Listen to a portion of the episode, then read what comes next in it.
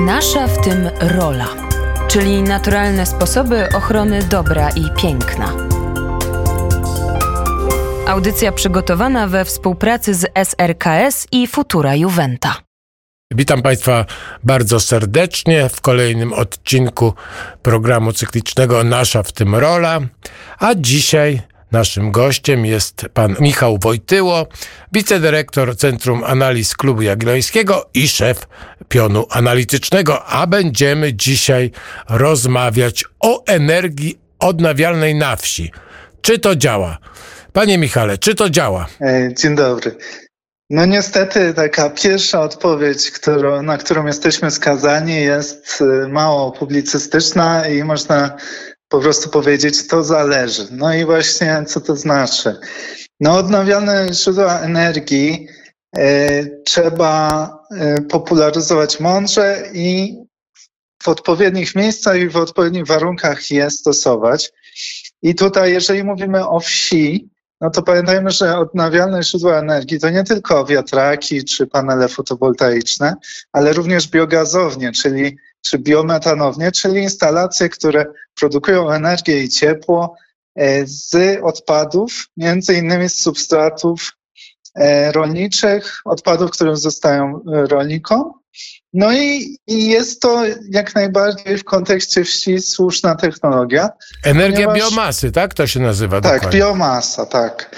Te wszystkie odpadki, które mamy, po prostu spalamy i dzięki temu otrzymujemy stabilną energię. Wtedy, kiedy jej potrzebujemy, możemy w sposób właśnie odnawialny, bo wykorzystujemy już, e, już, już tą biomasę, którą mamy i dzięki odpowiedniej technologii przez, prze, przekładamy ją na energię elektryczną i ciepło, więc jest to jedna, jedna z technologii, którą także piszemy pod odnawialnymi źródłami energii. I w takim kontekście, w lokalnym kontekście, gdzie, y, gdzie rolnicy są wokół y, i rzeczywiście jest łatwy dostęp do tych odpadków, rzeczywiście jest to bardzo sensowne rozwiązanie, które pozwala lokalnie zapewnić nawet samowystarczalność pod tym względem. Ale mamy oczywiście też kontekst bardziej popularnych, na przykład paneli fotowoltaicznych. No i tutaj e, Mieliśmy w Klubie Jagiellońskim, w Centrum Analiz Klubu Jagiellońskiego e, taki raport Czas na integrację, wyzwania i szanse dla wsi i rolnictwa w Polsce, właśnie o kontekście rolniczym razem z Fundacją Polska z Natury i tam e, zaszyliśmy taką koncepcję zgodną z, z całego ro, e, raportu, czyli integracji. Integracji także w sferze energetycznej, to znaczy właśnie, aby rolnicy i społeczność lokalna mogła się razem zrzeszać, razem e, fundować właśnie instalacje fotowoltaiczne na glebach o niskiej jakości. To znaczy, to jest bardzo ważne, ale Absolutnie nie można tych paneli dawać na glebach wysokiej jakości, ponieważ oczywiście ta gleba jest potrzebna do produkcji żywności. Więc tutaj mówimy o jakiejś naj, najsłabszej e, jakości glebach i wtedy lokalni rolnicy mogą się złożyć w większą instalację fotowoltaiczną i razem korzystać z tańszego prądu i korzystać też z dofinansowania państwa, które jest dostępne między innymi przez NFO i GW. No i, i jest to jedna z, z wielu, z wielu e, narzędzi, które możemy stosować, żeby te, przed tymi wzrostami cen długofalowo się e, bronić i państwo powinno to wspierać. Ale tak jak mówię, musi, trzeba to robić mądrze. Chciałem zapytać, bo ja jak przygotowywałem się do, tego, do tej rozmowy, to y, tam jest takie rozróżnienie. Ja do końca nie wiem o co chodzi. Energia słońca i fotowoltaika są umieszczone w jakby w odrębnych punktach. Czym to się różni? Wie pan co, to za, zapewne jakieś po prostu próba braku powtórzenia, że tak powiem, redakcyjnego. E, ogólnie chodzi o to samo. Oczywiście są jeszcze solary do podgrzewania wody, ale co do istoty, tu chodzi po prostu o energię słoneczną, po prostu energię słońca poprzez fotowoltaikę. Nie ma tu jakiegoś wielkiego rozróżnienia. No dobrze, no to znaczy się, że to było takie e, e, publicystyczne rozszerzenie tematu, bo na dwa punkty rozbito to w kilku materiałach zresztą to spotkałem. No ale to, e, e, to ten. A teraz chciałem zapytać, bo to jest ciekawe, ile tej energii e, procentowo e, właśnie odnawialnej funkcjonuje w Polsce e, na wsi? Czy to jest e, tendencja, no jakie są e, proporcje to po pierwsze, a i, i jak te proporcje się zmieniają w czasie? E, Ogólnie w skali całego kraju te, tak się szacuje, że około 25% energii zainstalowanej jest w odnawialnych źródłach energii. I są momenty takie jak na przykład kwiecień, taka wiosna, gdy jeszcze nie jest bardzo, bardzo, bardzo gorąco, kiedy te fotowoltaika między innymi ma największą sprawność, najwięcej można tej energii uzyskać, to momentami ta nawet potrafi e, do 50% skoczyć. Tylko właśnie tutaj mamy problem, na który chciałbym e, zwrócić uwagę, czyli no właśnie to są często bardzo mocno uzależnione od pogody wartości. E, No i rzeczywiście siłą rzeczy no, w nocy czy późnym wieczorem no, z tej energii słonecznej nie skorzystamy. Więc, e, więc nawet jeżeli mówimy o dużych wartościach mocy zainstalowanej, to ona po prostu w, w niesprzyjających warunkach, w pochmurny dzień czy po prostu noc, no po prostu spada do bardzo małych wartości. Więc tutaj dlatego zacząłem naszą dzisiejszą rozmowę od biogazowni, bo bo jest to rozwiązanie stałe, stabilne, niezależne od pogody i może współpracować z tą tradycyjną fotowoltaiką czy, e, czy energetyką wiatrową. E, I jest to jakieś komplementarne połączenie. I czy jest tego, tej biogazowni jest trochę, ale naprawdę tutaj jest jeszcze duży potencjał. Polski Instytut Ekonomiczny szacuje, że nawet e, 15% e, z biogazowni i biometanowni może e, tej energii w Polsce być produkowane. To jesteśmy na początku drogi, ale bo teraz głównie mówimy, najwięcej produkuje energetyka wiatrowa i w, w tych szczytach słonecznych energetyka słoneczna. E, Trochę jest geotermia, ale to są małe wartości i to jest technologia także odnawialna, ale to też ma bardzo lokalny kontekst, to znaczy głównie w kontekście produkcji ciepła, w jakichś pojedynczych gminach, gdzie akurat ta geotermia e, ma potencjał właśnie do ogrzania e, najbliższych budynków. To nie jest raczej takie systemowe rozwiązanie.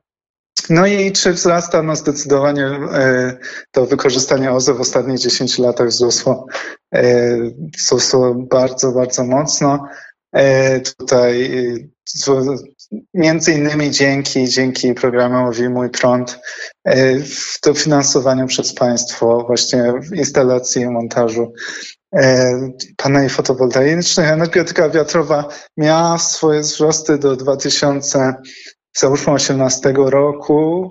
Od 2016 powoli zwalnia ze względu na wprowadzenie ustawy 10H, czyli, e, czyli ustawy, która, która, ograni, która buduje taki, takie ograniczenie, że wokół danego wiatraka e, na, e, w promieniu dziesięciokrotnie większym niż wysokość wiatraka nie można budować kolejnych e, domów. I, I jest to ograniczenie dość y, kłopotliwe dla, e, dla tej branży. E, Mówi się, w ostatnio zos- zostało to zliberalizowane do, do tak zwanego 7H, czy tam 700 metrów od wiatraka. Dzięki temu e, trochę więcej tych wiatraków będzie można postawić. No, ale ewidentnie widać, że ten wzrost przyhamował akurat w tym sektorze. No tak, ale y, zdecydowanie y, ja słyszałem głosy, które mówiły o tym, że to jest bardzo, bardzo ważne, żeby była ta odległość zachowana, że one nie są obojętne dla ludzi mieszkających y, i dla roślin, i dla zwierząt mieszkających w pobliżu. Jak, i co pan na, Na to? pewno, na pewno potrzebny jest po pierwsze dialog z mieszkańcami, uwzględnienie ich interesów i właśnie także ich oczekiwań. Na pewno tutaj jest kwestia też odpowiedniego projektowania, w którym dokładnie miejscu. Może ja nie, osobiście nie jestem jakim fanem takich sztywnych, ogólnopolskich reguł, zawsze takich, a nie innych. Bardziej bym widział jakiś system, który byłby bardziej elastyczny też po prostu, żeby umożliwić ten rozwój tam, gdzie jest na to miejsce. I też wydaje mi się, że taki system, który by bardziej premiował E, okolicznych mieszkańców pod względem budowy, to znaczy na przykład zapewniał im tańszą energię, czy też jakby w ramach zadośćuczynienia, czy e, tego, że mają niedaleko właśnie zaburzenie w postaci wiatraka, albo, albo może jakieś referendum, e, które by lokalnie to o tym decydowało, żeby rzeczywiście nie było sytuacji, że nagle znikąd tu za płotem ktoś zbuduje im wysoki wiatrak. Oczywiście te jakieś minimalne normy też odległościowe powinny być zachowane i zresztą na przykład w takich Niemczech też w zależności oczywiście od landu, ale, ale rzeczywiście te normy, zwykle taką tradycyjną normą jest te 500 metrów e, od wiatrakach. No, mieliśmy do tej pory ograniczenie dwukrotnie wyższe, więc, więc wydaje mi się, że po prostu ta elastyczność jest wskazana w zależności od danego, danej inwestycji,